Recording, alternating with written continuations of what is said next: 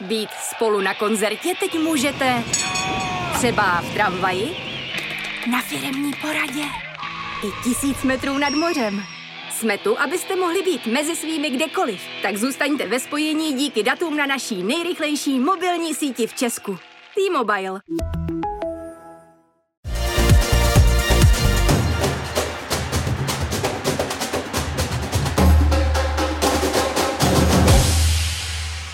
Mixzóna. Hezký den všem posluchačům podcastu Mixzona na webu sport.cz. Mé jméno je Michal Osoba a mým dnešním hostem je olympijský medailista v šermu Aleksandr Šupenič. Alexi, vítej u nás ve studiu. Dobrý den. Já ti děkuji, že jsi si na nás našel čas, protože my, když jsme s tvým mediálním zástupcem se dívali na tvůj program a hledali skulinku, kdyby si mohl dorazit, tak ty poslední měsíce si měl opravdu hodně nabité, byl si pořád na cestách, na turnajích, soustředěních. Dá se říct, kolik času si strávil třeba doma v Brně za ty poslední tři měsíce? No, uh, tak dá se říct, že maximálně jako v Brně ještě tak tři, tři dny do měsíce max, max.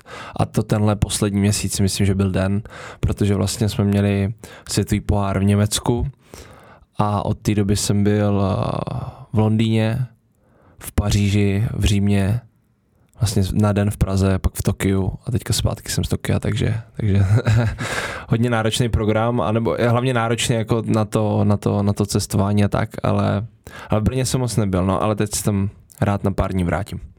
Byl to extrém, nebo je to standard, že během sezóny opravdu toho času doma je minimum? Samozřejmě ty covidové sezóny byly specifické, ale v rámci normálních roků. Je to standard uh, s ohledem na ten čas, že jsem pořád pryč, ale není to standard to, jak jsem přejížděl, přejížděl mezi těma místama. Jo? Že většinou jsem třeba dva týdny v Itálii a pak uh, jedna turnaj. Ale teďka to bylo tak, že že jsem měl domluvený nějaký kempy a do toho se naskytla možnost dalších kempů, kterých jsem chtěl využít právě v přípravě na světový pohár v Tokiu a i celkově jako v té sezóně si myslím, že prostě našermovat s těma různýma lidma je, je jako důležitý a, a, a já jsem dostal tu možnost, takže jsem další ty kempy přijal a jel jsem na ně, a, ale bylo to fakt, eh, bylo to náročný, no, bylo to náročný s tím cestováním, protože jsem fakt uh, třeba jeden den si pamatuju, že jsem, myslím, že to bylo v Paříži, že jsem se probudil v noci po závodech, že jsem na záchod a fakt jsem nevěděl, jakože chvilku jsem nevěděl, v jaký, jako kde jsem, v jakém jsem městě, že jsem si jako nemohl uvědomit, eh, kde jsem, ale pak jsem, jsem si hned vzpomněl, ale ale bylo to to, ale já si rozhodně si nestěžuju vlastně, já to beru tak, že, že to je obrovský privilegium, takový, který mám, že během jednoho měsíce jsem šermoval stolika soupeři, vlastně i v tom Tokiu, kde jsem byl teďka na světovém poháru, tak tam tři dny jsem byl na kempu, kde vlastně většina těch závodníků, kteří pak, pak, pak na tom turnaji byli, tak tam trénovali, takže já jsem měl možnost si zašermovat s Číňanama, s Američanama, s Japoncema. Předtím jsem byl na kempu vlastně v Londýně, kde jsem šermoval uh, převážně s Němcema, s Britama, s Polákama. A, takže spoustu, spoustu nových podnětů, spoustu nových zážitků a i když je to náročný, tak určitě si nestěžuju a jsem na, za to jako moc rád, že, že takovou možnost mám. Jaký pro tebe byl návrat do Tokia? Já vím, že nejsi typ, který by žil minulostí, ale přece je to město, kde si dosáhl na svůj největší úspěch, tak eh, přišla nějaká nostalgie, vzpomínky ožily? Uh, nostalgie uh, přišla hnedka jako při příjezdu, kdy jsme zase jeli to, to kolečko s těma testama ukázat všechny ty, ty tak tam, tam v těch frontách uh, pořád při čekání. Režimu jako uh, ne, ve stejném režimu, protože předtím byl takový režim, že se tam vůbec nesmělo, teďka už je ten režim nějaký povolený, a, a, ale musel museli jsme mít test v rámci toho ještě toho turnaje a tak dále. Všichni tady se vůbec nenosí roušky, tam všichni v respirátorech a tak a pořád třeba i v restauracích, když přijdete, tak hnedka vám jako vydezinfikují ruce. A, a, takže v tomhle, v tomhle to byl eh, takový zajímavý návrat.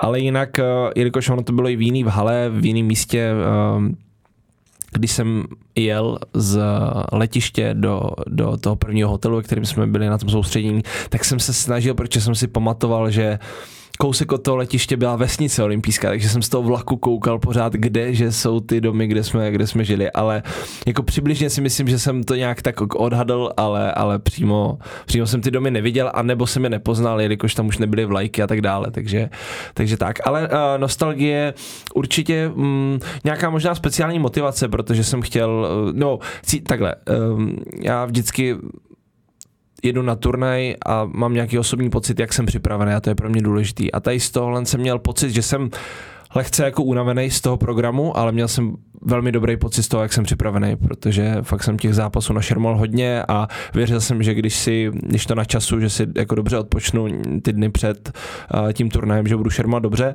A měl jsem i takovou speciální motivaci, že jsem opravdu jako mm, prostě nějak to pro mě bylo trošku něco víc a plus já Tokio mám rád, pro mě to bylo ještě že jsme mohli z hotelu a mohli jsme se jít najíst eh, za Gemblici, jo, takový ty hračky, tam, tam jsou takový prostě hrací jako automaty, kde člověk může, tak hodí, já nevím, 100 jenů, což je eh, asi 20 korun a, a může si zahrát takový, že si, že si chytne hračku a tak. Tak vím, že jsme tam šli po turnaji a trošku naštvaní, že, že, že lehce mi utekla jakoby medaile, ale tak řekli jsme, něco musíme tady vyhrát, takže jsme šli a každý jsme vyhráli takovou opici. Já, trenér, fyzioterapeut, tak jsme šli a, s opicemi. Sice mm, jsme těch peněz tam utratili mnohem víc, než kdyby jsme si tu opici normálně koupili v obchodě, ale ten pocit z té výhry byl úžasný, takže, takže nakonec dobrý oproti olympiádě se mohlo šermovat i před diváky, tak uh, dorazili, nebo bylo to ta atmosféra přece odlišná než uh, během lidu prázdných tribun na olympiádě?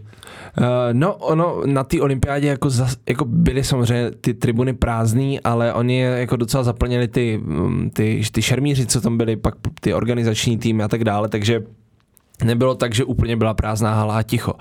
Ale jo, tady bylo určitě víc lidí. Nebylo, uh, Nevím, čím to je, jestli ještě pořád těma opatřeníma nebylo tolik lidí, kolik většinou v tom Tokiu bývá. Tam většinou bývá jako hodně lidí a, a lidi to mají rádi a fandí.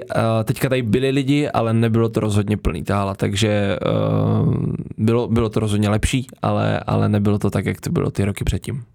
Jaký vliv na tebe obecně mají diváci v hale? Jsi typ, který se uzavře do sebe, koncentruje se na šerm, nevnímá tribuny okolo, nebo naopak ti dokážou třeba i nahecovat diváci a pomůžou ti, jak to máš, to nastavení své? No ono je těžký, že vlastně žádný ten turnaj uh, velký se nešermuje v Česku, takže uh, diváky, který by, kteří by fandili mě, jsem úplně nezažil, ale uh, mám fyzioterapeuta, uh, který jako tíhne v podstatě k hooligans, takže, takže ten, ten to dokáže rozproudit a většinou, když nastupuju, tak on, on jako odpálí v podstatě chorál a, a tleská a tak, takže zdravím Patrika. A, mm, ale ne, jako diváci, mm, baví mě to, když tam jsou diváci, protože je tam dobrá energie a vlastně mě i baví, když ty diváci jsou proti uh, mě nebo proti někomu jako nějakému jinému soupeři. Vytváří to dobrou energii a, a mm, vytváří to jako emoce, který k tomu sportu patří. Teďka tam byl úspěšný Japonec Nagano, který uh, byl velký překvapení turné a ty diváci mu tam fandili a hnali ho, takže si myslím, že určitě na tom jeho a, úspěchu mají oni podíl. Věříš, že se dočkáš jednou velkého turné v Česku, už světového poháru nebo podobného? Měli jsme tady v minulém díle Mixony Adam Ondru, který mm. říkal, jak se těší na světový pohár, co bude v Praze na letné, tak věříš, že se ti taky jednou poštěstí mm. takový turnaj? Není to úplně otázka asi na mě, a, ale myslím si, že mm, myslím si, že budu upřímný, že spíš ne. Spíš ne, protože to stojí spoustu peněz a mm, No, myslím si, že, že, že, že spíš ne, že mm, jako v Česku byly uh, velký turné už uh, dříve, byla tady třeba olympijská kvalifikace do před Riem, to, té jsem se neúčastnil, protože jsem postoupil ze žebříčku rovnou, ale takže to byl velký turnaj, relativně bylo tady um, mistrovství Evropy juniorů, to bylo vlastně moje první mistrovství Evropy juniorů, mě bylo asi 13, ale účastnil jsem se. Uh, ale mm, velký turnaj světového poháru, mm, myslím si, že, že tady nebude a budu uh, příjemně překvapený, jestli, jestli to bude naopak, jestli se mýlím. Světovým pohárem v Tokiu se pro tebe turnajově uzavřel letošní rok, tak uh, když se za ním ohlídneš, tak uh, jaký byl? Protože byl asi docela divoký, protože ty jsi se potýkal s následky covidu, dlouho si hledal trenéra, tak mm. doufal, doufal si v klidnější rok po té olympiádě přece jenom? Já uh, ne, nedoufal jsem žádný rok, protože já takhle jako nedoufám, já spíš snažím věci dělat, ale ono je zvláštní, já ty roky rozdělu jako na sezóny, jo, takže hmm. mě to někdy začíná v říjnu a takhle to úplně nevnímám, že něco končí, vnímám, že jsme na začátku teďka sezóny, mám za sebou dva turné, no tři a, a, a pokračujeme, ale když bych to měl takhle ohodnotit zpětně, tak uh, jsem na to, že jsem opravdu jako neměl trenéra, protože uh, trenér získal jako novou nabídku a, a vlastně celou minulou sezónu jsem byl bez trenéra, tak uh, musím říct, že jsem na sebe strašně pišnej a uh, pišnej za tu práci, kterou jsem, kterou jsem sám dokázal odvíst a jak jsem se dokázal na ty turné připravit, hlavně na ty dva největší mistrovství Evropy, mistrovství světa. Někdo řekne, um, OK, neměl si medaily, uh, možná neúspěch, pro mě obrovský úspěch, protože v té v tý konkurenci na mistrovství Evropy si myslím, že jsem byl pátý a na mistrovství světa šestý nebo sedmý. A hlavně na to mistrovství světa, to mě tam mrzí nejvíc, tam jsem prohrál 15-14 o medaily vlastně s olympijským vítězem. To, to je jako fakt Káhira minulý rok byla extrémně v tomhle drsná pro mě, protože i na světovém poháru v Káhiře jsem o medaily prohrál 15-14 a i na, na mistrovství světa jsem prohrál 15-14, takže jsem měl spoustu umístění do top 8.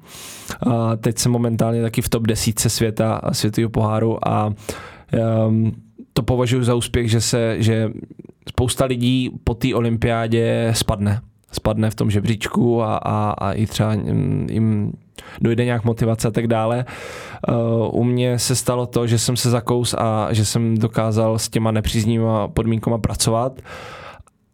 Chybilo to možná ta třešnička na tom dortu v podobě té medaile, ale já věřím, že když člověk je vytrvalý a když jsem vždycky říkal, když tvrdě pracuješ, tak přijdou výsledky a teď říkám, nebo jsem si s časem uvědomil, že uh, tvrdě pracovat a být trpělivý.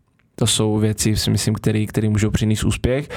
A takže tu sezónu hodnotím velmi dobře s lehkou hořkostí. Prostě taková hořká čokoláda. Je to furt čokoláda, dobrá, mám, si, mám ji rád, dám si, ale lehká hořkost v tom, že hlavně skrz to mistrovství světa, kde to bylo opravdu blízko a mohl jsem zase překonat nějaký nějaký limity v tom, že uh, bych byl první, kdo, kdo, kdo, kdo udělal tu medaili, ale, ale já věřím, že ty lepší zítřky a ty lepší výsledky a šermy mě ještě čekají.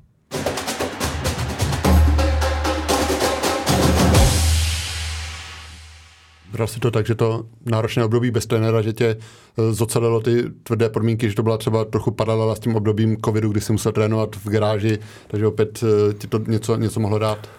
No, no, jiný pocit to byl, protože tam eh, jsem sice trénoval v garáži, ale věděl jsem, že mám za sebou ten tým a věděl jsem, že mm, jako během pár týdnů, měsíců se k sobě vrátím a budeme dál pracovat. Tady jsem věděl, že jsem na všechno úplně sám minulou sezónu.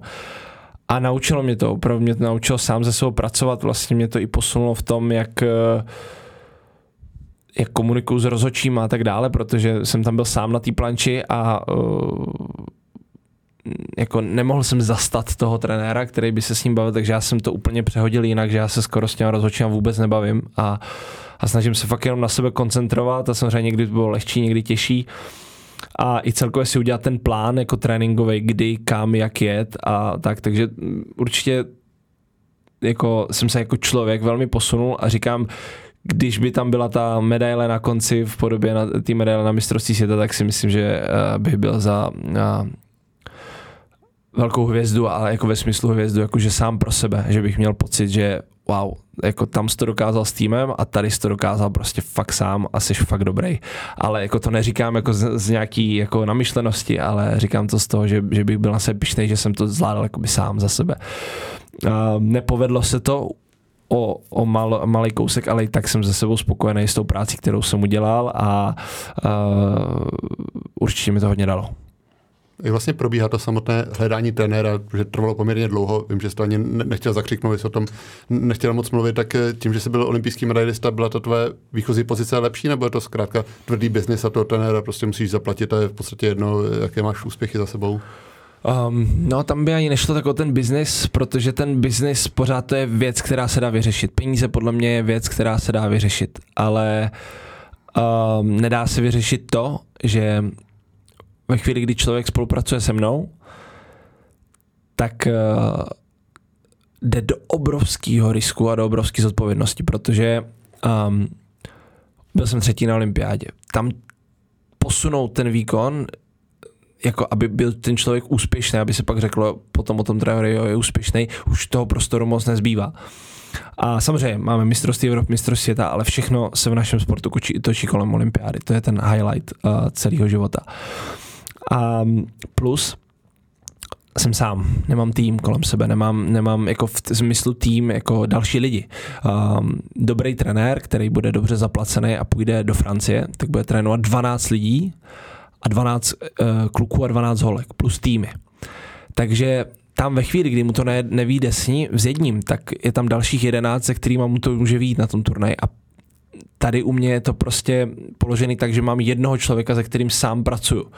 A to je velká zodpovědnost. Velká zodpovědnost a ne každý trenér do toho chce jít, protože uh, já kdybych byl trenér a měl bych dvě nabídky za stejné peníze, tak půjdu s těma, kde, kde mám těch lidí víc. Jo, dává to smysl. Takže, takže v tomhle, v tomhle bylo to těžký úskalí najít někoho a plus ve chvíli, kdy pracujete, já si trofnu říct, s jedním z top tří trenérů na světě, který vám odkryje různé jako věci, různé prostě mm, detaily toho šermu a tak, tak eh, je pak těžký jako pracovat s někým jiným, protože uh, vy když jezdíte v Rolls Royceu, tak prostě potom, a teď bych nerad urazil jako automobilku, ale potom třeba do nějakého dobrýho, ač dobrýho, ale mm, bezpečného, ale průměrného auta prostě už se rád nechcete, nebo chcete, ale už to není tak eh, po tom Rolls Royceu tak, eh, tak pohodlný třeba. Tak tady, tady je, to bylo podobný, ale já jsem měl nějaký nějaké možnosti a nakonec jsem zvolil tu možnost uh, spolupráce s Andreou Borelou, což je vlastně velmi, velmi dobrý bývalý závodník, olympijský vítěz, mistr světa, mistr Evropy, byl vlastně s tím mým bývalým trenérem uh, v tom olympijském týmu, kdy vyhráli olympiádu. A patří určitě k generaci uh, nejlepších šermířů na světě, tak u něho byla ta výhoda, která, která se mi líbila, že by mohl opravdu být trenér jenom pro mě že jsme se dohodli, nebo že jsme se dohodli na takových podmínkách, že opravdu se mnou jezdí na ty turnaje, jezdí se mnou na kempy a je tady trenér pro mě. Není tady tak, že tam byly třeba byly jiné možnosti, kde jsem mohl být součástí nějaké skupiny, ale třeba ten trenér se mnou nemohl na ty závody, nebo nemohl by se mnou na kempy. A vzhledem k olympiádě, tak třeba některý turnaje jdou takhle zvládnout, že tam toho trenéra mít nebudu, ale prostě potom um, to období před olympiádou je strašně drsný. Tam se všichni uzavřou a nikdo s nikým nekamarádí a nikdo mě nepustí na kemp, protože prostě jsem jejich konkurence. A v tu chvíli nemít jako sparring a nemít trenéra je sebevražedný, takže já jsem se snažil uvažovat jakoby hodně do budoucna, nebo hodně do budoucna. Prostě do budoucna jsem se snažil uvažovat s tím, že je potřeba mít vedle sebe člověka, který mě bude věnovat 100% času a uh, zvolil jsem Andreju, uh, spolupracujeme spolu vlastně od konce září a myslím si, že je to dobrý, protože mám kde navázat, ten systém toho šermu je dost podobný, co jsem dělal předtím, ale zároveň uh, jsou tam i nějaký třeba jiný momenty a můžu konečně mít toho člověka zase po tom roce, že je vedle mě na té planči a je se mnou na těch kempech a můžu se na ně obrátit a cítím nějakou jistotu, což je pro mě důležitý. Andra je Ital a vlastně většina tvých trenérů byla z Itálie. Čím to je? To samozřejmě dané jednak tím, že Itálie je velmoc, je tam spousta kvalitních trenérů, ale je to i tím, že třeba máš k té zemi blízko a že ti vyhovuje ta, ta mentalita, ty trenéři. No, mm, myslím si, že tak jsou tři největší školy prostě na světě a ta italská patří prostě těm jedním stop, top škol a prostě mají svůj systém, který mu učí a který funguje a který uh, prostě je nejlepší na světě, takže, takže tímhle je to daný. Já jsem vždycky chtíhl k tomu, prostě když něco dělám, tak se to snažím dovíst do dokonalosti, která si myslím, že neexistuje, ale snažím se vždycky přiblížit. A aby to člověk mohl dovíst do nějaké dokonalosti, tak musí spolupracovat s lidmi, který uh, tuší, jak se to dělá a, a, a dělají to dobře. Takže, takže to je ten důvod a jinak Itálie jako země úplně jako v pohodě. Myslím si, že málo která země jakoby má všechno, jako Itálie, když to vezmeme jako, ohled, uh, jako s ohledem jako na život. Mají moře, mají hory, mají mm, skvělé jídlo, mají architekturu, mají mm, prostě všechno. Itálie, Itálie opravdu je šťastná země a, a mě se tam líbí a jako jsem s tím v pohodě, ale, ale říkám, když by mm, nejlepší trenéři byli v Nepálu, tak budu jezdit do Nepálu. Jo, prostě není to tak, že, že, že se rozhoduju podle země, ale spíš podle, podle toho, jaký, jaký jsou tam lidi a jak, eh, jakou mají znalost toho mého oboru. Už se bavíš italský trenéry za ty roky? Jo, jo, jo. jo.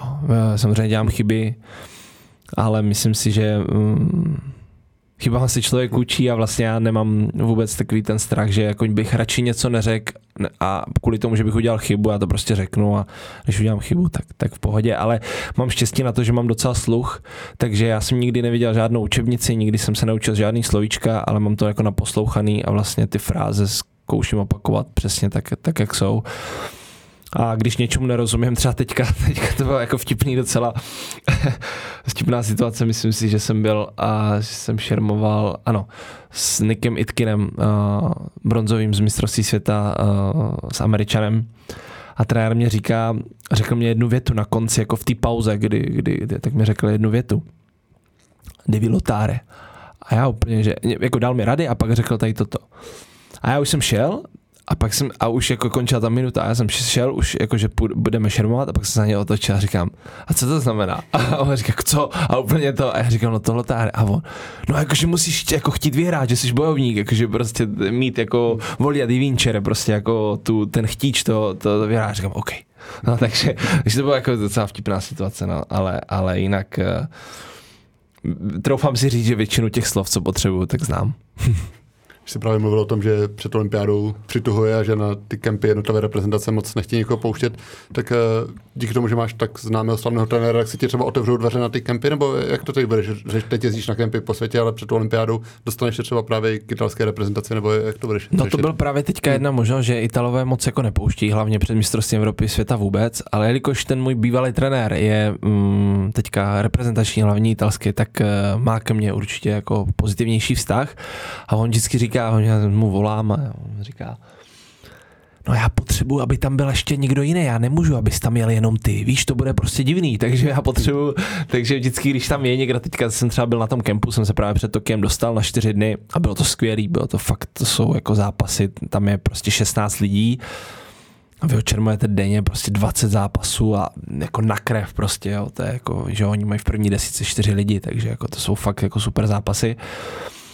No a teďka tam byl právě nějaký úplně, že z Kambodže, prostě jeden úplně random prostě týpek a on říká, jo, dojeď, proč je tady někdo to, někdo, někdo jiný. Takže, takže tam možnost se naskytla, ale eh, samozřejmě před mistrovství Evropy a světa oni to uzavřou a uh, kamarádství, nekamarádství, jde o výsledky, jde o biznis, jde o to, že prostě oni nabízejí 12 lidí, já nabízím jednoho, to je nevýhodný. Jo, pro ně to je nevýhodný. Takže já mám možnost šerma z 12, oni jenom s jedním jakoby navíc, takže, takže pro ně je to nevýhodný, ale ale člověk se pak musí spojit s těma lidma, kteří taky jako nemají kde. Jo, takže tam je prostě Španěl, který je výborný, Brit, který je výborný, další a my se musíme spojit a udělat prostě někde kem, tak, eh, tak, eh, tak jak to je. A pak jsou některé země, které vlastně ještě nemají tu mentalitu takovou, i když jsou výborní, tak ještě nemají tady tu mentalitu takovou, my si vystačíme sami, a to jsou třeba ty azijské země, který, který rádi přijedou, prostě třeba před mistrovstvím světa přijedou na kemp a šermujou a, a vlastně mi to jedno. A i myslím si, že i před olympiádou, ale mm, země jako Francie, Itálie, tak uh, si absolutně vystačí sami a, a nepotřebují. Nepotřebují. Oni francouzi dokonce mají nějaký regule na to, že k ním na kemp může člověk uh, jednou za měsíc na jeden den. Takže já jako když tam jezdím dvakrát za rok, tak se to jako nasčítá, že tam může ten týden být, ale mají prostě takový jako uh, jasný jako pravidla, uh, který, přes který nejde vlak.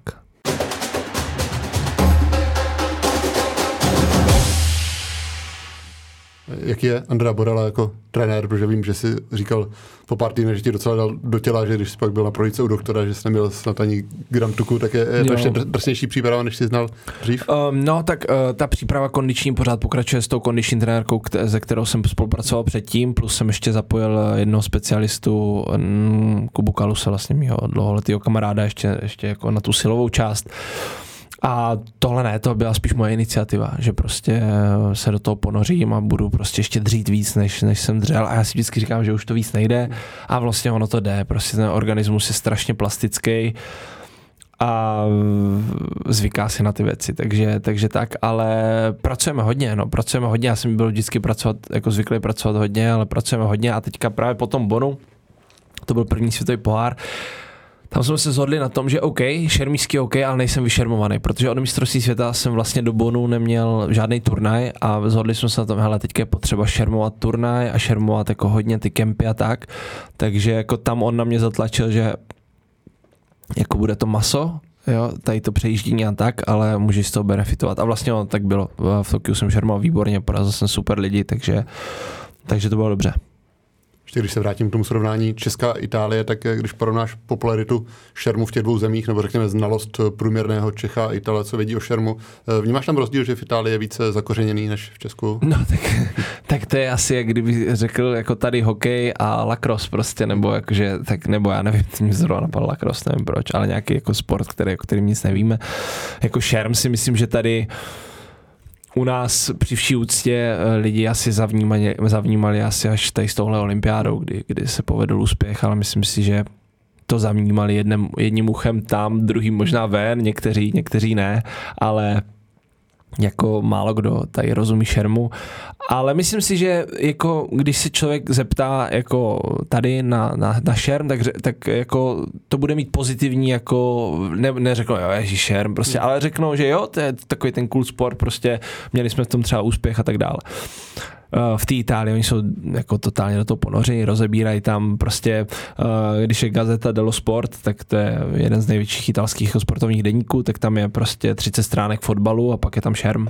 Jako, takže, takže, a pak možná ještě nějaký vodní polo a tak, ale, ale tak je to daný těma úspěchama, který mají. Prostě každý týden je nějaký světový pohár, nebo co dva týdny, eh, teď myslím v Kordu, v Šavli, ve Fleretu, a oni prostě mají medaile, takže, takže asi bych to přirovnal ne úplně k hokeji tady, ale třeba v dobách, kdy my jsme měli velmi úspěšný biatlon a byl takový boom, tak asi takhle, asi takhle to vnímají, prostě, že, že takhle vnímají ten šerm. Myslím, že jsi někdy říkal, že oni mají eh, šermy ve, ve školách, že tam třeba eh, plastovými ty šermy, že už no, děti jak my hrajem, Přesně jak my si jdeme zahrát florbal, tak oni tam mají hodiny šermu. No. A hmm. tak je pak jasný, že, že, že nějaký úspěch to bude mít, ale má to obrovskou tradici, to se nedá srovnat. My tady máme taky tradici, což je zajímavé, to spoustu lidí neví český klub, a teď abych to nespletal, myslím si, že Riegel Praha byl jeden ze sedmi zakladajících členů FIE, jakože té mezinárodní federace, takže my jsme jako jeden ze sedmi států, který to založili vlastně, tu mezinárodní organizaci, ale co se týká historie, tak eh, si myslím, že, že, že prostě země jako Francie, Itálie, tady v Evropě mm, mají tu historii mnohem bohatší a, a my tady uh, já a další, další šermíři se uh, maličko snažíme přispět k té naší české historii. Ale země se to daří, alespoň co jsem slyšel, tak třeba v klubech ta popularita šermu jde nahoru, tak máš právě třeba, že právě po tom tvém olympijském úspěchu, že sice se sportovní kluby potýkali s úbytkem dětí kvůli covidu, ale že zrovna šermu se tolik nedotklo a třeba zrovna v Brně, že dětí se hlásilo hodně. Hlásilo hodně a překvapivý je, že vlastně i tento rok se hlásilo hodně, ještě víc než ten minulý, že, že, že do toho šermu jako ty děcka jdou. Teď uh, nerad bych se pouštěl do něčeho. Já jsem velmi, jako, velmi mám korektní, korektní vztah s uh, předsedou Českého šermířského svazu, panem Kubištou, a myslím si, že to spoustu pro, pro šerm udělal, ale já jsem takový perfekcionista v tom, že prostě mm, pro mě je to jakoby málo v tom smyslu, že bych že bych chtěl víc, že, že vidím jak, a teď nemyslím od něho, ale celkově víc, aby uh, ty kluby měly větší ambice, aby vlastně to ne, ne, nezůstávalo na tom, jo, tak tady jedeme, a teď nechci říct, ale třeba na turnaj do Opavy a máme třetí místo a jsme s tím spokojení prostě, ale aby měli ty ambice mezinárodní, aby ty rodiče měli ambice, aby ty trenéři, aby se snažili pořád posouvat, takže myslím si, že to funguje, ale myslím si, že by to mohlo fungovat líp, ale tak to je asi, asi tak všude a, a možná je to jako čistě můj pohled a, a na to, jak jsme malá země, jako šermísky, tak, tak ty výsledky máme velmi dobrý ale, ale já bych chtěl víc. No.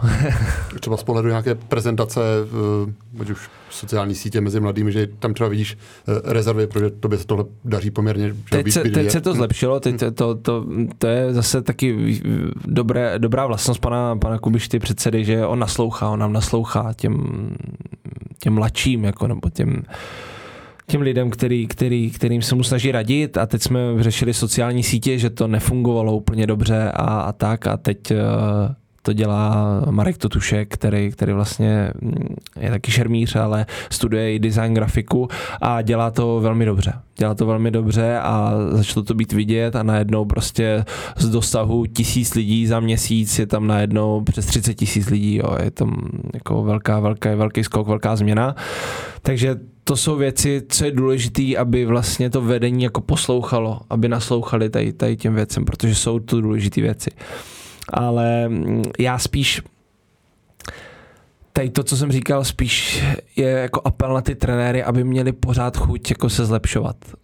Aby, aby to pro ně nebylo jako mm, to, že by vystoupili z té komfortní zóny, se samozřejmě nepříjemný, ale můžou z toho mnohem víc benefitovat. A mně přijde, že u nás eh, někteří ty trenéři jsou velmi spokojení v té své komfortní zóně a nikam nechtějí. Ale já vidím, jak ve světě nejenom v té mládežnické kategorii, tam, ale i v té v tý, v tý v té seniorské, jestli dřív to byl regionální rychlík, tak teď je to TŽV. A každý turnaj přijdou noví lidi, kteří prostě se od někať objeví a jsou výborní, mají drive, prostě mají všechno a teďka už nestačí dělat všechno. Všichni mm, posilují, všichni mm, dostávají školy, všichni sparingují, všichni vědí, co mají dělat pro to, aby byl dobří. A když člověk dělá tohle všechno, tak bude lepší průměr. Ale aby byl nejlepší, aby, aby byl mezi těmi prvníma desíti, tak musí dělat fakt navíc věci. Fakt věci navíc.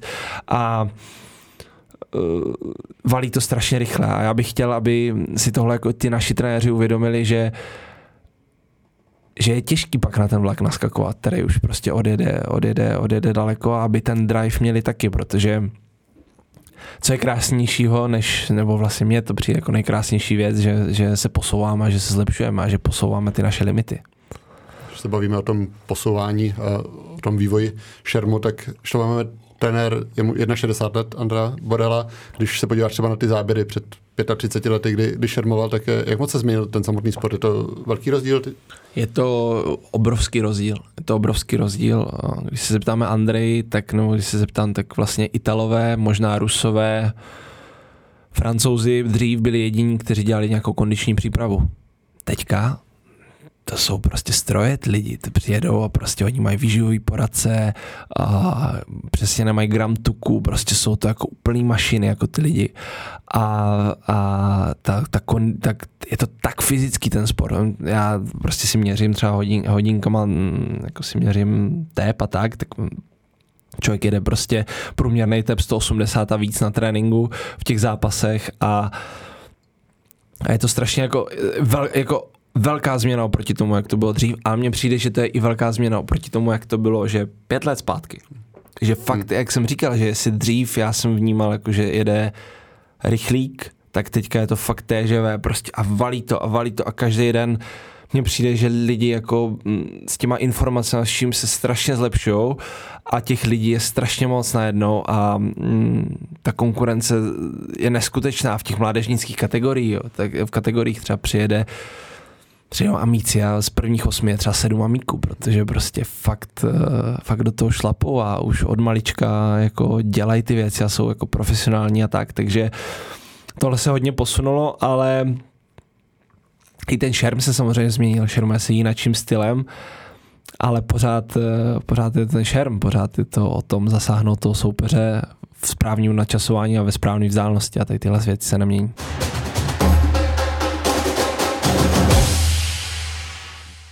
Asi to vybavení se měnilo s rozvojem elektroniky. Ty, Jasně, ty ale, ale myslím, jiné, nebo... si, že, myslím hmm. si, že posun v tom vybavení rozhodně není takový, jak posun v tom, jak lidi jsou připravení a, jak, a, a v hmm. přístupu a tak. To vybavení si myslím, že jako vybavení 2010 a 2022 je úplně stejný. Hmm. Jako je úplně, jako s malýma, jakože trochu jsou ty dresy odlehčený, přijde mi, že ty čepele jsou naopak horší, jako že, že, že jako si rychleji lámou a tak, ale, ale to vybavení je plus minus stejný. Hmm. Jak ty třeba pečeš o svůj flaret, je to tak, že ho nedáš z ruky někomu jinému, jako někteří sportovci jsou hákliví, aby se um, něco nestalo, nezlomil se? Uh, pečuju o ně tak, že, že, že snažím se o ně pečovat, plus uh, ono je dobrý, uh, a to je právě to, co jsme se bavili, že v některých věcech je to úplně jako dál. Prostě Italové v každém klubu mají svého mistra zbraně. To je člověk, který je jenom určený na to, že dělá prostě Ital, vůbec jakože světová jednička je Ital vůbec netuší, jak si má opravit flaret. Vůbec. Pro něho je to takhle hotová věc, která, kterou používá to. Já samozřejmě tuším, protože to musím dělat, ale Italové vůbec, oni si ani neumí oblepit ten flaret, ale prostě protože od malička jsou zvyklí, že na to mají člověka, který je na to specializovaný. Takže když jsem v Itálii, taky svěřuju člověku, co je na to, na to připravený. Když jdu na závod, tak si je připravím sám, plus často se stává, že třeba teďka jsem byl v Tokiu a tam vyloženě člověk, co je pro všechny a když má nějaký člověk problém, tak se ní může přijít, takže já jsem za ní přišel, dal jsem mu pár prchavek Red Bullu a, a řekl jsem mu, jestli mi tady postará o flarety a on jako proč mě znal jako z té olympiády, jako, že, že věděl, že jsem byl bronzový, tak rád tuhle nabídku přijal. Třeba při cestování jsou tam nějaká rizika, aby se nepoškodili, nestratili. Myslím, že letos taky si měl nesnad přímo z Flarety, ale že tě nedorazil někam. Jo, jo, no a i s Flarety jako, jsem měl jako, jako někdy potíž. No, co se stane, tak určitě v, on, v tom aretu je taková pružinka a tím tlakem jako v letadle se to mění, takže já vždycky říkám, když člověk letí, tak pak musí, musí vyčistit ty flarety, ty arety a dát tam novou pružinku určitě, protože proč tím tlakem se to mění.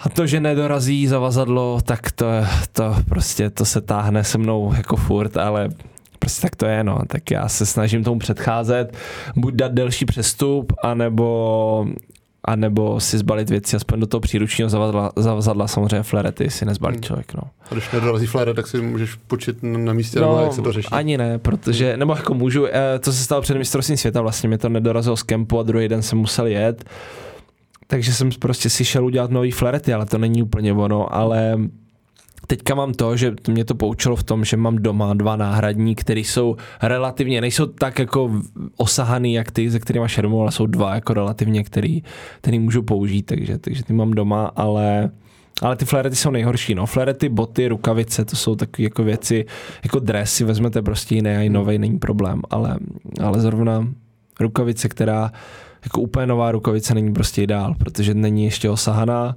Flaret, ty ručky, tam jde ne o tu čepel, ale hlavně o ty ručky, které jsou přesně jako udělány na míru a boty, tak samozřejmě boty jako taky jako v nových botech není úplně ideální šermovat. No. Hmm tím, že flarety se právě často lámou a musíš je měnit během sezony, mm-hmm. tak stane se třeba, že si nějaký schováš od ten z olympijského a že by si dal stranou, nebo je, si vůbec, ne, to, to ne, to vůbec neřeším, to ani to, to vůbec nevím, ale je blbý, jakože když to lám, teď se mi to zrovna zlomilo den před závodem, jsem byl na lekci s trenérem a zlomil se mi flaret.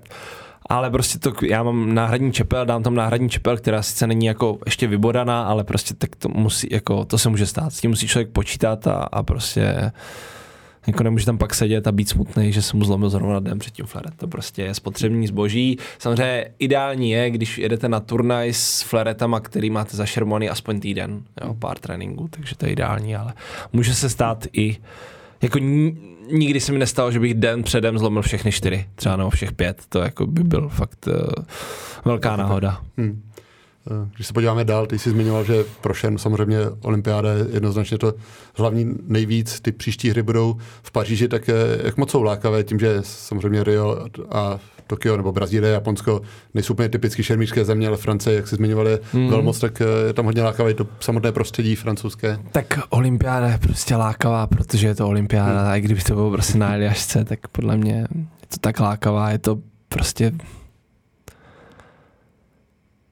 No já se nad tím zamýšlím, to je, to je prostě nejvíc pro toho sportovce, to úplně, že Mount Everest prostě, ale a těch lidí, kteří tu olympiádu vyhrajou, je fakt málo na světě, jako relativně, takže takže je to, je to úplně nejvíc, ale mm, jasně v Paříži prostě se bude šermat v Grand Palais, kde prostě bude 10 nebo 12 tisíc lidí říkali a už jako uh, si myslím, že tam to jako bude absolutní svátek sportu, protože tam ty diváci fandí a oni tomu rozumí, hmm. což je jako ještě o to jako lepší. Takže tam bylo mistrovství světa 2010, to jsem, to jsem ještě se neúčastnil, moje první mistrovství světa uh, seniorský bylo 2011 ale viděl jsem odtaď fotky a to bylo jako něco neuvěřitelného. Tam ty kopule prostě a tam, tam ty tribuny úplně zaplněný a tak. Já si pamatuju, jak jsem to sledoval v televizi a úplně jsem měl husí kůži. Takže to bude určitě svátek sportu a svátek šermu ale uh, říkám, i kdyby olympiáda byla na LSC, tak uh, a já jsem se tam kvalifikoval, tak budu hrdý reprezentant. to by bude v době olympijské, olympijských her v Paříži 30 let, tak je, dá se říct, co je takový ideální věk pro šermíře, jestli třeba právě kolem té 30 dozrávají, nebo je, Těžko říct, jako světová jednička, kolik mu je? Tak 24, světová dvojka mu je 32, jo, takže to je strašně indi- individuální, jo, to je strašně individuální. Já se řídím motem, že to nejlepší nás teprve čeká, takže věřím, že to nejlepší mě teprve čeká, ale z mýho pohledu já říkám, až skončím, tak teprve lidi podle mě celkově docení to, co, co, co jsem dokázal, protože jenom se kvalifikovat na tu olympiádu z tak malý země, jako je Česko, spoustu lidí neví, jak probíhá ta kvalifikace, ale uh, ta kvalifikace je týmová, takže já v týmu nemám šanci a pak jsou jenom dvě místa na Evropu po tom, co se odečtou, jako, takže je to úplně úplný úlet, jako se kvalifikovat jako jednotlivec ještě z Evropy a z malý země, jako šermířský malý země. Takže pro mě i ta kvalifikace je obrovský vítězství a um, samozřejmě budu se snažit udělat všechno pro to, aby se mi to povedlo i do Paříže, ale um, vím, že kdyby, kdyby se mi to třeba nepovedlo, tak uh, je to proto, že je to fakt těžký. Je to, není to, že, že člověk je, na, je spoustu lidí, kteří jsou výborní šermíři, tam na, na, na, to olympiádu se ani nepodívají. Ale já samozřejmě budu udělat všechno pro to a věřím, že se mi to povede a že nás za dva roky budu reprezentovat, nebo za dlouho to je, za dva roky. No. ne, necelé už. Hm. Ty jsi se jako šermíř eh, samozřejmě vyvíjel a vím, že jsi vyprávěl, že dřív jsi byl uh, hodně zbrklý, že jsi chtěl všechno hned uh, i, i na planči, tak dá se říct, kdy přišlo takové to sklidnění, jestli to přišlo s věkem, se zkušenostmi, nebo třeba i zásluha mentálního kouče, se kterým jsi pracoval? Je to s věkem, protože mm, to je to, co jsem říkal na začátku, že tvrdá práce a trpělivost. A to je, to je podle mě zásadní člověk, ono se říká, to jsou taky ty jako fráze, ale ono to zase tak úplně fráze není, jako nejde o to, kolikrát spadneš, ale kolikrát vstaneš, jo. A to fakt tak je, protože je fakt lehký jako vyhrávat. Fakt to, jako ve chvíli, kdy člověk vyhrává a daří se mu a prostě jede na té vlně, jednoduchý. To vlastně to tělo dělá samo, to jako nemusí jako nic dělat. Ale vlastně, když člověk prohraje a pak prohraje znova a pak prohraje ještě nějak blbě a pak ještě nějak blbě a to a jako zvedat se a pořád a pořád a pořád je tu rutinu a je dál a je ty tréninky a vstávat na ně a je přes půl světa zase trénovat.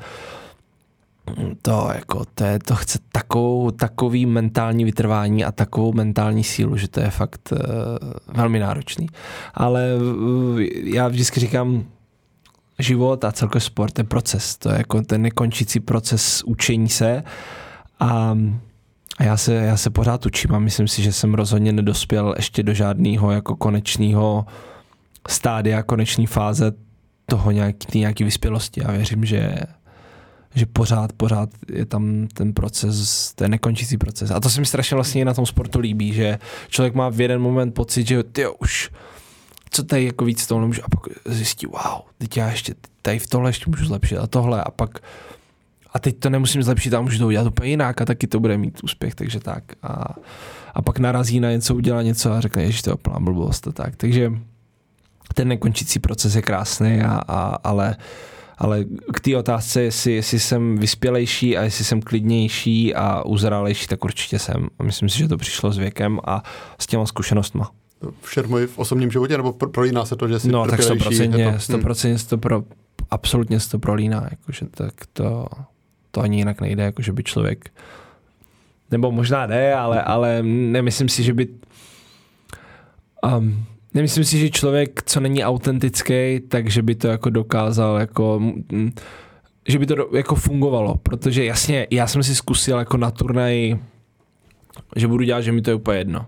Jo, nebo naopak, že prostě před turnajem udělám něco, co jsem neudělal, ale pak člověk na to přijde, že musí být autentický, musí dělat ty věci, kterým jsou mu vlastní a ty, který prostě on, je to o tom hledání té své cesty, toho, co je pro tebe nejlepší. Jo. Jaromír Jáger mm, prostě trénoval, já nevím, o půlnoci a jezdil vše, s vestou 20 kilovou a když by to udělal někdo jiný, nějaký ten hokejista, no, tak se zraní a vůbec nebude hrát třeba.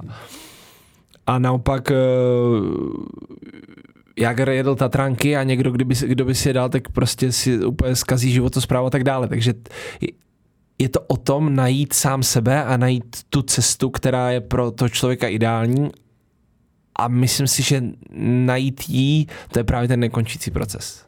Jo, že to je furt o tom hledání. Pořád nacházení jako mm, toho ideálu, který Těžko říct, jestli existuje.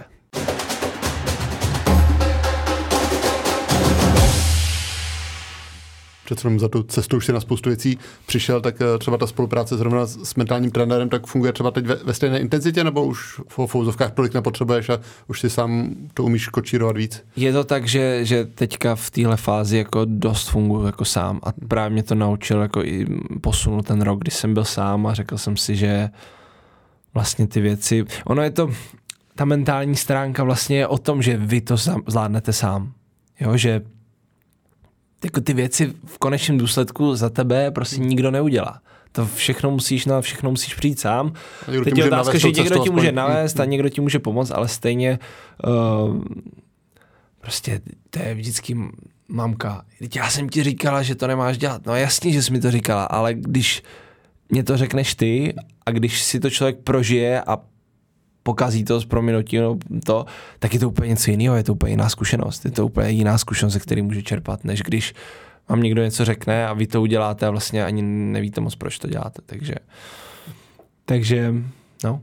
Hmm právě třeba po té olympiádě, když si sám říkal, že u spousty šermířů přijde určitý propad, tak eh, musel si to sám v sobě v hlavě řešit, tak udržet tu motivaci tím, že jsou dlouhé, vlastně tři roky tentokrát jenom sice, ale pořád jsou to tři roky do další olympiády, tak aby člověk eh, zůstal namotivovaný, aby pořád měl v hlavě tu touhu se posouvat, zlepšovat. Bylo to třeba trošku složitější období mentálně, nebo jsi to ani takhle neměl? No, bylo to složitější hlavně skrz toho trenéra, že já jsem hmm. měl pocit, jako prostě, když se s vámi rozejde holka, že jo, jakože, ale přitom víte, že ta holka jde třeba, že to tak muselo být a že vlastně to přejete a tak, ale eh, jako tohle bylo, tohle bylo strašně nepříjemný období a plus jsem do toho byl nemocný, takže ono, a ono to zase podle mě prolíná, jakože jsem mohl být nemocný skrz to, že vlastně jsem na tom psychicky nebyl dobře. Takže uh, a ono vlastně, když jste nějak nemocný, tak se vám všechno zdá úplně jakože na prd. A, ale uh, jako v pohodě, tak prostě bylo to období a ta motivace se zlepšovat myslím si, že ona může ustát a je v pořádku, když ustane a je v pořádku, když uh, nechcete na trénink a vlastně nechcete nic dělat a teď jsem přijel z Tokia a prostě je to dva dny nebo tři a jsem unavený a ještě nechci jít na trénink, prostě nechci a je to v pořádku, ale neznamená to, že jsem přestal mít chuť do toho. To nesmí to trvat asi měsíc, že to Nesmí období, to trvat hmm. dlouho to hmm. období a ve chvíli, kdy jako člověk přestane mít chuť se zlepšovat a chuť prahnout po těch nových věcech po tom procesu, no tak to už je problém.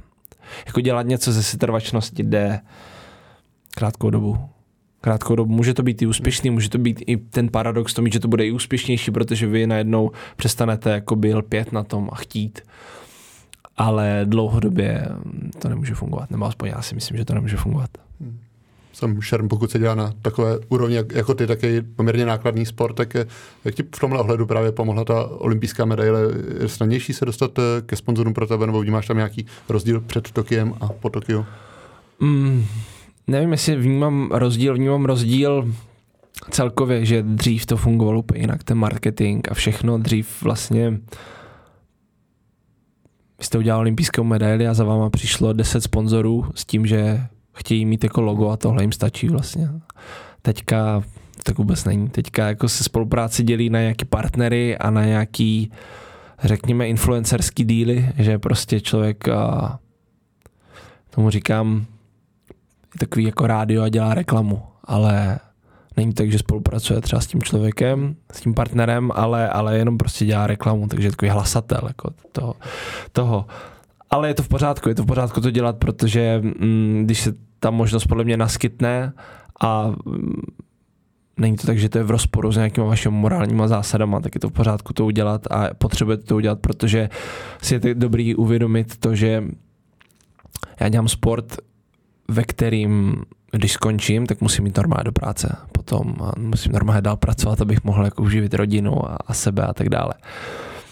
A, a tyhle věci jsou tohle jsou věci, které třeba na tom startu můžou pomoct, když člověk není úplná dilina, když takhle řeknu, a, a o ty peníze se nějak stará a, a nakládá s nimi jak rozumně. No a pak jsou ty partneři a tam já si vážím ty dlouhodobosti u těch svých partnerů, kde vlastně oni už byli před Tokiem a vlastně ten výsledek v Tokiu jim jenom potvrdil, že to jejich, ta jejich podpora do mě dávala smysl a vlastně, že byli, byli součástí něčeho, co, co dávalo smysl a co, co je super. Takže, takže toho si vážím. A, ale já jsem takový, že spoustu těch peněz jako investu zpátky. I jako peníze, co bych nemusel, co třeba jsou jenom pro mě, když takhle řeknu, tak jich spoustu investu jako zpátky a, a, a snažím se jako pořád uh, dělat věci tak, abych si na konci řekl, nebo neopak, abych si na konci neřekl, ty to jsem, mohl jsem udělat trošku víc, že? Mohl jsem, jakože ve chvíli, kdy já skončím a řeknu, a řekl bych si, že, že něčeho litu, jakože jsem třeba tomu nedal maximum, strašná představa, takže já nevím, jak to dopadne, já nevím, jestli budu olympijský vítěz, já nevím, jestli budu mistr světa, ale ve chvíli, kdy skončím, tak si chci říct, OK, tohle byla jízda, ty jsi udělal maximum pro to, co jsi mohl udělat. OK, dělal chyby, dělal, promar, promarnil třeba nějaké šance, ale, ale vždycky si bojoval a vždycky se snažil udělat maximum. Je třeba pro ty tvé partnery důležité, že máš přesah i mimo share, mimo sport, mm. že se profiluješ i jako zpěvák. Nemyslím, že jsi to dělal kvůli tomu, ale mm. to je pro nějaký benefit, eh, že máš větší dosah. No přesně tak, není to tak, že to dělám kvůli tomu, ale je to nějaký balíček a myslím si, že tohle je teďka pro když se bavíme ne o těch influencerských věcech, tam oni vyloženě koukají jenom na čísla. To, jsou bohu, to je i taky taková věc, která je trošku smutná, že vlastně je, teď se možná pustím oh, do, do tenkých vod, ale prostě řekněme nejmenovaně nějaká holčina, která je určitě pěkná, která se fotí, oh, řekněme, spoře oděná, má velmi mnoho těch followerů a má velmi dobrý čísla. A pak když ten, ten ta firma mm, prodává nějaký výrobek, tak eh, ty fanoušci, nebo spíš ty husičky, tady tyhle, eh, tyhle spořehoděný holky si pak ty výrobky koupí.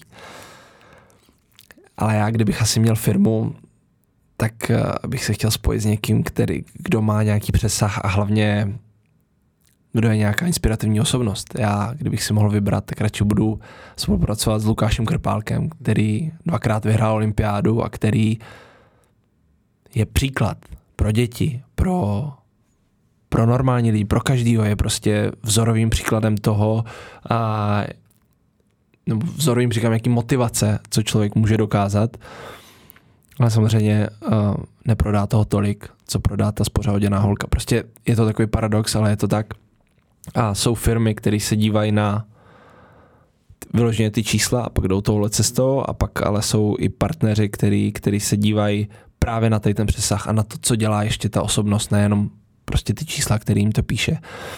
A tam si myslím, že, že, že, že mám určitě co nabídnout tady v tomhle. A to jsou právě ty věci, co dělám, co dělám navíc a, a jedna z nich je určitě i ta hudba.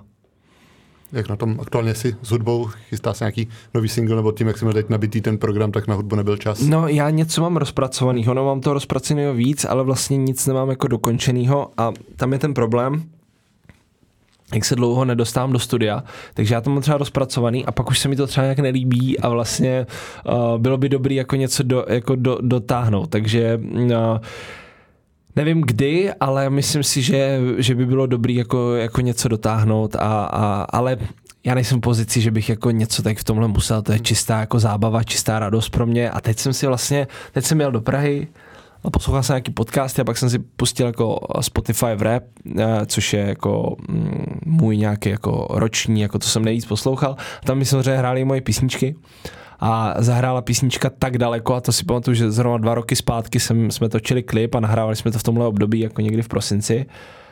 A to mi to strašně líbilo. Já vlastně jako uh, úplně jako sobecky musím říct, že mě to vlastně strašně líbí ta písnička, jsem s tím a udělalo mi to radost, takže když jsem si takhle poslechl, takže já to dělám z či, čirý zábavy a čirý radosti a, a nejsem určitě vázaný tím, že bych tím jako vydělával peníze, nebo že bych to musel dělat. Já spíš tím prodělávám peníze, protože to stojí jako spoustu peněz, to studio a, a tak dále, ale ale dělám to, baví mě to, je to moje záliba, takže, takže tak, ale nejsem rozhodně tlačený od nikoho, že bych něco musel dělat.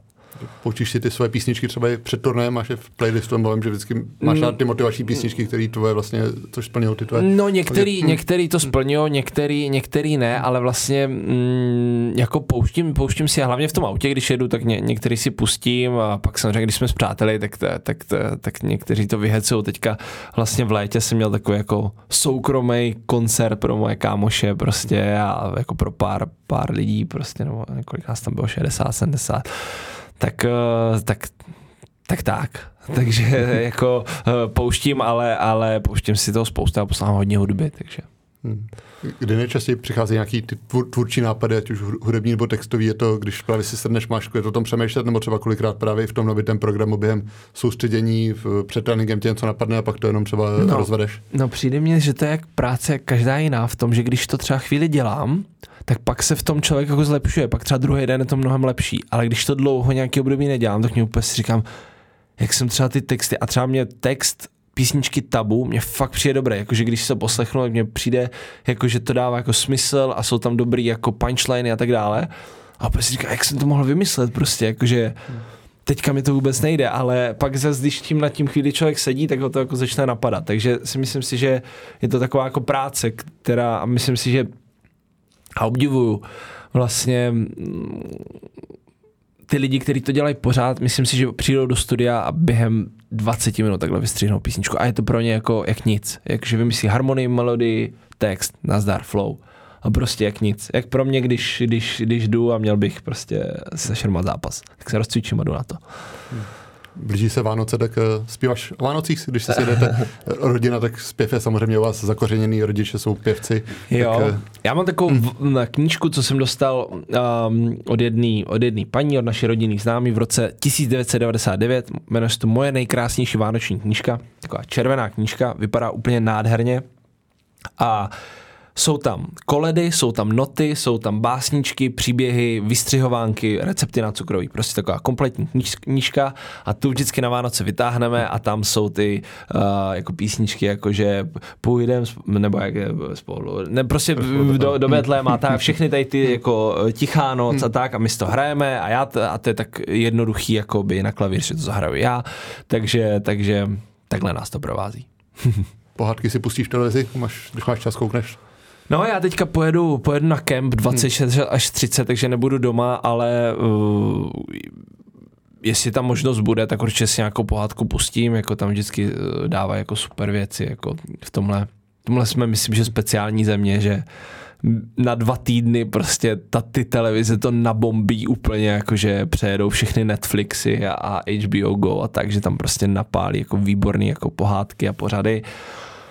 Um, škoda, že to není celý rok, ale ono asi proto se lidi tak všichni těší na to období Vánoc, že si zalezou pod tu deku, zapálí si krb, dají si cukrový vaječňák a koukají na ty pohádky.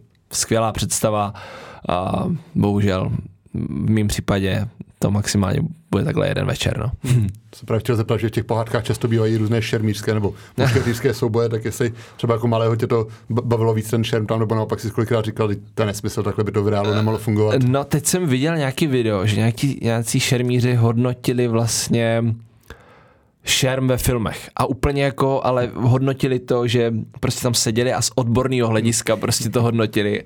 A vlastně moc toho, myslím, že v Jamesovi Bondovi to bylo docela jako realistický, akorát, že tam šerm na tři zásahy, co se nikdy neděje. A pak samozřejmě co se vždycky stane, že oni si sundají tu masku, že jo? Hmm. A to je úplně největší blbost. Kdyby si člověk sundal masku, tak mu vypíchnou oko. Ale tam prostě samozřejmě potřebuji vidět do těch tváří, hmm.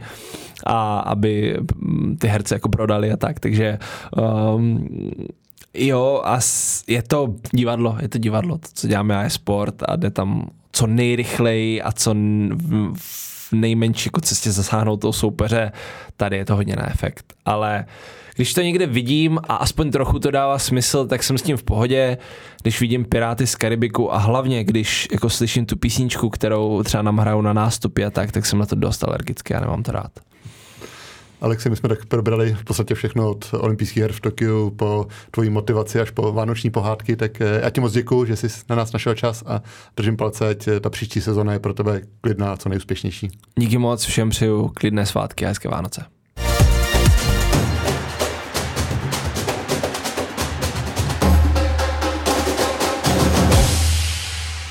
Mixsauna.